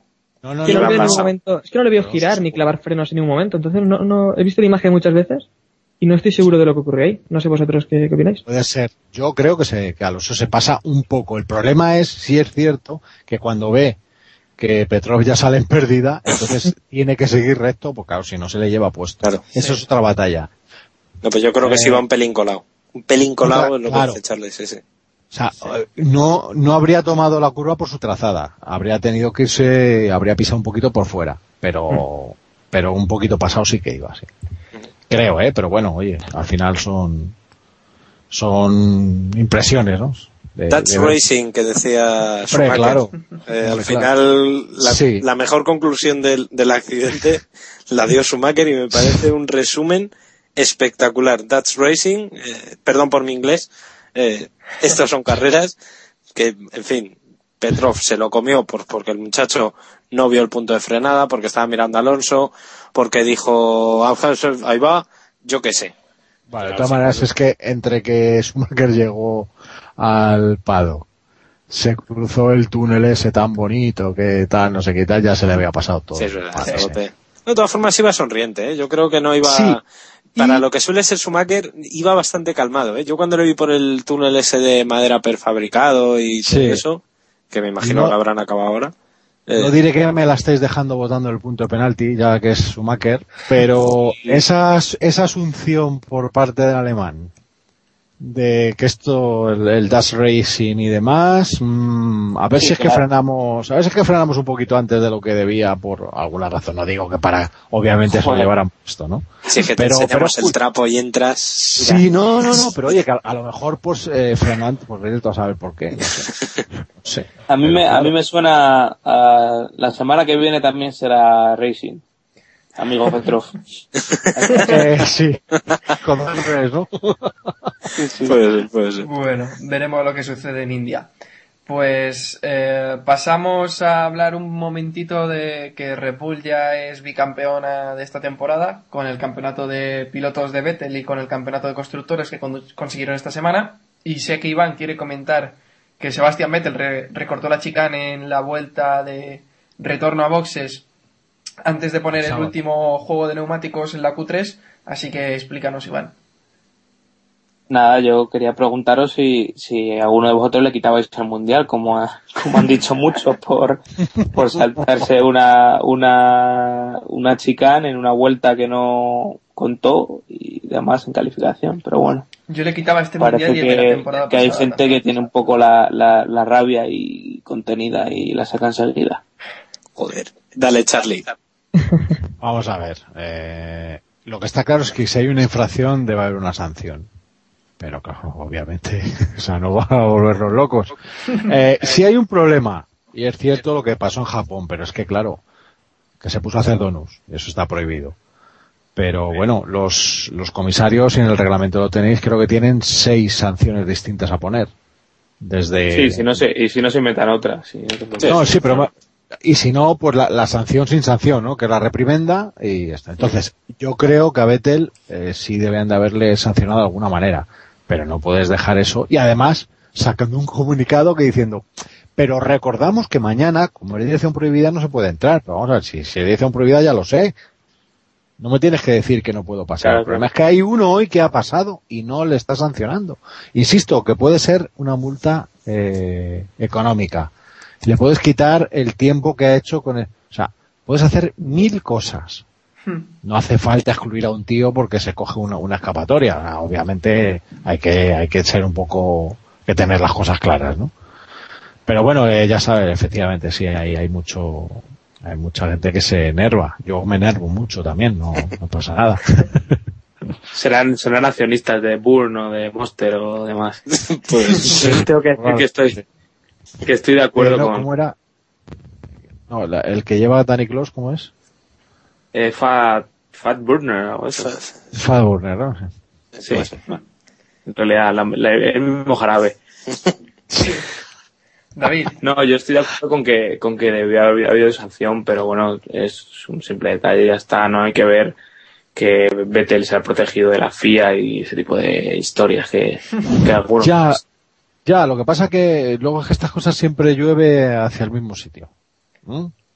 Eso también no, hay, que olvidar. llueve, hacia, llueve hacia el que gana. Es que yo, y esto ya lo discutimos cuando sucedió Charlie, que estuvimos media mañana pegándonos entre comillas. Eh, hay una cosa que está clara y, la verdad es que también ayer nos, eh, Tamara, nos sacó de dudas y la norma de la FIA eh, tiene una, una parte de su reglamento es muy curiosa que es que los comisarios tienen potestad para hacer básicamente lo que les salga de la punta de lo que viene siendo el cimbrel. Eh, es decir, no, me acuerdo cuál es el eso. Sí, sí, sí, sí, ¿no? la, autoridad máxima. Sí, sí, o sea, pueden contradecir si a ellos les da la real gana una norma escrita de la FIA. Por tanto, no solo eso. Que yo creo que es a lo que se agarraron. Es que yo, yo ayer comentaba también, eh, el sábado, comentando el tema, eh, digo, pero es que si está escrito y está claro, y entonces, eh, no recuerdo quién fue, que me perdone, eh, me comentó que es que en la, en la, ley inglesa, eh, independientemente de lo que ponga, es, es mm, perfectamente interpretable, interpretable. Pues yo entiendo que las leyes españolas, tal y como están hechas, es que o las interpretas o no hay Dios. Pero tú te coges y lo pone bien claro, o sea, se tiene que mantener en los límites de la pista, fin. O sea, es, es claro y diáfano. Bueno, pues no. Todavía eso le podemos dar 20 vueltas. Y bueno, con, excepciones que es por seguridad, pero es que ahí no era, no, era obviamente, si tú entras muy, muy colado y te vas, pues eh, es normal que sigas, ¿no? Eh, o sea, todo tiene su aquel y su, y su lógica, pero es que en este caso fue, además con el mensaje de radio, en fin, todo, vamos, es que ya no Yo creo que, de todas formas, eh, por, por más o menos defender la no sanción de Vettel, que yo creo que con una sanción económica hubiera valido. Claro, sí, O con una sanción, yo qué sé, de algún tipo. O la reprimenda, ¿no? La. O una, sí, sí, una reprimenda, que al final es un aviso, una amarilla, entre, comillas. La sanción ad hoc Hamilton. Sí, sí, más, o menos. Eh, yo creo que incluso no se le sancionó porque se le podía llegar a beneficiar. Si le llegan a quitar el tiempo, como es una de las posibilidades de, de la vuelta en la que consiguió el segundo, hubiera salido tercero. O por tanto ah, hubiera salido por la zona limpia, en teoría. Sí. Eh, seguimos con la teoría. Y, y entonces a lo mejor lo hubiera beneficiado. Es que hay mucho contexto, eso es lo que yo lo comentábamos el otro día. Esta sanción a Vettel se creó después de que haya ganado un mundial, después de que ya no se juegue más que la, la honra, no hizo la pole, eh, si le hubieran sancionado a lo mejor le hubieran beneficiado más que haberle perjudicado. Eh, yo creo que fue a lo que se agarraron los, los comisarios y yo creo que en el comunicado que exactamente dice que no obtuvo eh, beneficio se refiere a esto, exactamente. Que, que realmente no consiguió mm, recortar tiempo por, por haber eh, cogido esa, esa chica. Pero bueno, yo creo que es una niñería y como decía Iván, eh, Vettel no es, vamos, que alguno ya le quería poner en el patíbulo. Bueno, pues fue una sanción, ¿vale? Que no se la dio, pues vale, pero tampoco mató a Manolete. Sí, vamos, que, no, ha, llegado todavía al, Olimpo de su macro de Hamilton, ¿no? Por ejemplo, por ejemplo, de Hamilton, por ejemplo. Pero es que haya, haya sacado ventaja no, en definitiva lo ha hecho para intentar beneficiarse de, una escapatoria que está, que está por seguridad. el intento de asesinato no es el asesinato. Pero, pero también, es, también, es, algo, también es dicho lo cual, dicho lo cual tenían que haberle sancionado con algo, pero no claro, os estaba pidiendo de la es que yo leí no, no, a leer la exclusión del Gran Premio y dije, pero bueno, bueno, nos estamos volviendo ya locos. Sí, sí, pero lo que me refiero es de la Fórmula 1. Claro. Lo que me refiero es que los, los comisarios amparan en eso, en que como no obtuvo beneficio, bueno, pero es que obtuvo beneficio o no obtuviera, él lo intentó para beneficiarse. Por lo tanto, sí, una multa al menos económica. Eh, una, una reprimenda. sí. con la reprimenda habría valido. Porque lo, raro, lo raro es que Eccleston no, no se inventara una sanción de, bueno, se inventara o le dijera a los comisarios que hicieran una sanción de 125 puntos, algo así, para tener... Lo que es raro es que con tanto, con tanto telito del amor que había por allí no hubiera habido una sanción económica. Habría sido lo más lógico viendo cómo se mueve el comisario y la FIA. No sé. Es que el problema ahora mismo es que la, es que queda abierta la vida para que lo hagan todos los pilotos y por lo tanto podemos ver carreras. No, no, ya viste que ya se cubrieron la espalda. Os recordamos que es, que es dirección prohibida y que no se puede. si es que, es que la, la propia resolución, es que yo es que la, a mí lo que me llevaba a los demonios era la resolución. Pero decir, Carlos, ¿crees que si lo vuelve a hacer alguien en calificación sí que le sancionarán? Porque es que lo, veo, lo vería muy extraño que, no te que un piloto le den, lo permitan. Sí, sí porque ya quedaron, crearon jurisprudencia. Me contaba Tamara, eh, a la cual agradezco muchísimo la conversación que tuvimos porque me, me enseñó mucho que la FIA, por norma, y esto sí que es una norma taxativa que no puede romper ni siquiera los comisarios, cualquier decisión que tome la tienen que dejar por escrito y eso ya es ley. Una vez que está escrita, por ejemplo en este caso, de que os recordamos que por ahí es dirección prohibida y tal, específicamente ya se dice que el próximo que pase por ahí va a ser sancionado. Por eso entendemos que a Hamilton siempre le quedan reprimendas. Porque eh, la, primera fue una reprimenda, ya no le puedes sancionar con otra cosa. Eso es. Eso es, es. una, cosa, una cosa un poquito curiosa, pero. pero primero de carrera en Inglaterra, bueno, los países sajones. Eso. bueno, y al final, al final hemos hablado del campeonato de, de Red Bull que el campeonato de Red Bull, bueno, yo lo resumiría en 10 de 10, totalmente perfecto. En temas taurinos esto sería dos orejas y el rabo, ¿no? ¿Eh? eh la, la pata, Y, la pata, yo también. Porque es una temporada un segundo, un segundo más rápido que sus rivales en muchas ocasiones. Y esto ha sido brutal. Ya veremos el año que viene. Espero que estén un poco más igualados y que veamos un poco más de lucha. Yo, mi única, mi única ilusión es que no bata el récord de Mansell Vettel y a ver si Hamilton y tal se ponen, se ponen a la, a trabajar en ello.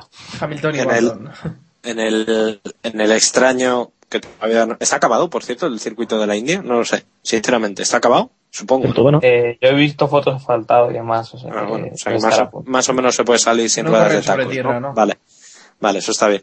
Que, que digo que en principio. Porque Red Bull, eh, perdón, en Red Bull vimos en Austin que no iba mal sobre tierra. Es, es, verdad, es verdad, es verdad, Pues, eh, a menos de que en India, si, Bet, si Vettel consigue la pole en India, yo creo que sí, sí le quita el récord. La única duda es saber India, porque no, no tal, pero no como la consigue en India. En India. Sí, sí, sí, Es la gran incógnita. Sí. Pues nada, pasamos ya al mundialito, que nos estamos alargando demasiado, demasiado hoy. Y recordamos tres puntos, dos puntos y un punto a los mejores pilotos de este Gran Premio y dejamos al invitado que haga los honores. Charlie, dinos tus puntos de esta semana. Pues traje encerrona, macho. Tres puntos. ¿A quién le da? A Kovalainen. Kovalainen. ¿Dos puntos? Dos puntos, dos puntos, dos puntos. A Hamilton. ¿Mm? ¿Y el punto? Y, el punto para Vettel, porque después de no hacer la pole, a pesar de eso, se llevó la victoria. Vale, David. Vale, eh, yo le voy a dar eh, tres puntos a, Hamilton, porque yo creo que hizo una, una muy buena carrera, pese a no ganar. ¿Mm? Dos puntos a Vettel, porque me parecería injusto no dárselos. Y, el punto se lo voy a dar al Gersuari por, por lo que yo creo que fue una muy buena carrera y sabéis todos mis filias y mis fobias y al Gersuari ha sido de mi de mi agrado. Claro, y como tienes remordimientos, pues... sí, sí, eso, ya es lo que te ha pasado. Ya te, ya te digo yo. ¿Y quieres un, pase permanente para la World Series? ¿Quieres o qué? Eh, sí, ya te digo yo que ojo que no he recibido llamadas ni ni, ni, medalla, ni, ni medallas ni se suelen, se suelen recibir SMS, SMS que entran en 10 pares ah vale. Emails emails. No no no SMS ah bueno si es de directo de la cúpula del entorno sí eh, sí, digamos, como suele decir, en, en la línea del, del, ¿cómo se dice?, del árbol genealógico eh, directa, ¿eh? Es línea directa. vale, ya, ya, pobre, pobre hermana de Alguersuari que... bueno, Héctor, dale con tus puntos. Bueno, yo le di tres puntos a Vettel por, por lo mismo, ¿no? La misma película de siempre y imbatible. Eh, dos puntos a Alguersuari por ser el mejor de, de la otra liga Hmm. Y, un punto, pues, a Weber, porque es lo mínimo también que se espera de él, ¿no? El podio.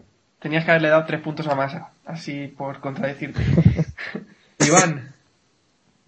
Eh, a ver, mi número uno en iTunes eh, va a ser hoy Aguersuari. ¿Esos son los tres puntos o el punto? Los tres puntos eh, a Jaime porque me parece que los de cabeza han estado cada uno en su sitio y hay que puntuar a esta gente que, que son los que están jugando ahora los cuartos. Eh, dos para Vettel, porque sí, porque se lo ha merecido. Yo creo que a pesar de lo que hemos comentado, yo creo que está, que está, ha estado un poco más apurado que otras veces. Y el puntito eh, se lo voy a dar a Di Resta por simplemente por superar a por superar a Sutil. Vamos. Y porque merece y porque Force India merece mi, mi reconocimiento porque ha hecho un buen fin de semana. A partir del año que viene Sahara Force India, recordemos, ¿eh? Sí, la verdad es que es complicado. Este Gran Premio, eh, coger a tres solo es complicado. Otros días dices tres, pero vamos, con uno vamos que nos matamos. Pero hoy, hoy. Si no se le hubiera dado el embrague a Maldonado, lo hubiéramos tenido más fácil. Claro. Sí, ¿no? Pues pensaba que, que iba a ser yo el único que iba a trolear hoy el mundialito. Pero no, Iván también se me ha adelantado. Tres puntos al Gersuari porque no se le puede poner. Oye, vamos a ver, esto ya es. Me parece a mí que esto ya es adulterar la competición. No ¿eh? se Vamos le puede a poner centrarnos. un pero en todo el fin de semana. ¿os habéis embolsado, os habéis embolsado 100 euros cada uno? ¿Qué pasa aquí? Lo malo, qué malas son las, los remordimientos. ¿eh? Bueno, bueno. Yo no tengo ningún remordimiento con el Gersuari, ¿eh? que quede claro el tema. Dos puntos para Hamilton y un puntito le va a gustar a Héctor para Massa, que lo tenemos ahí hundido en el mundialito, la clasificación. O sea, aquí el bicho raro, yo que le doy suelo, los ¿eh? tres a Kovalainen. Sí, la verdad es que Kovalainen va a subir un par de posiciones. Y con estos puntos me parece que Vettel va a estar cerca ya del campeonato en el mundialito también, ¿eh? Estaba creo que empatado Sí, con manda Alonso esta semana. El dominio, el dominio llega hasta, hasta Keep Pushing, ¿eh? ¿Os habéis dado cuenta? Porque alguien lo trolea, alguien trolea el mundialito, pues. No, no, no, no, no. El tema No, no, está en que el otro día nos saludó en el vídeo ese que hizo, entonces Es verdad. eh, le hemos dado un guiño nosotros también. Pues vamos cerrando ya el capítulo. Recordamos que podéis escucharnos en Radio Alicante Sport los viernes a las 8 de la tarde y que nos podéis votar en, los, en las JPOT, que estamos cayendo posiciones. Creo que estábamos undécimos esta mañana. Así que os Pero pedimos... estamos guardando, estamos guardando neumáticos. Sí, sí, sí, sí. Estamos haciendo táctica Baton o táctica Gersuari, que nos hemos guardado un, un juego de blandas en la clasificación para, para ahora darlo todo en la carrera. Siempre hay que guardarse con- gomas. Ahora con DRS adelantamos fácil, ¿eh? No te Para luego no parar y no montarlas, ¿no? Quieres decir. Pero, Bueno, pues os recordamos que en el blog, en keeppushing.wordpress.com, podéis, en la derecha tenéis un banner para entrar directamente a votarnos. Simplemente accedéis con vuestra cuenta de Facebook, que todo el mundo seguro que tenéis Facebook, y nos votáis ahí en un periquete. Luego... Recordar que es votar, votar con V, ¿eh? Sí, sí, sí, sí. No nos, Sí, por- Con las dos cosas a la vez, tampoco pasa nada, ¿eh? no nos echéis demasiado. Todavía no nos echéis.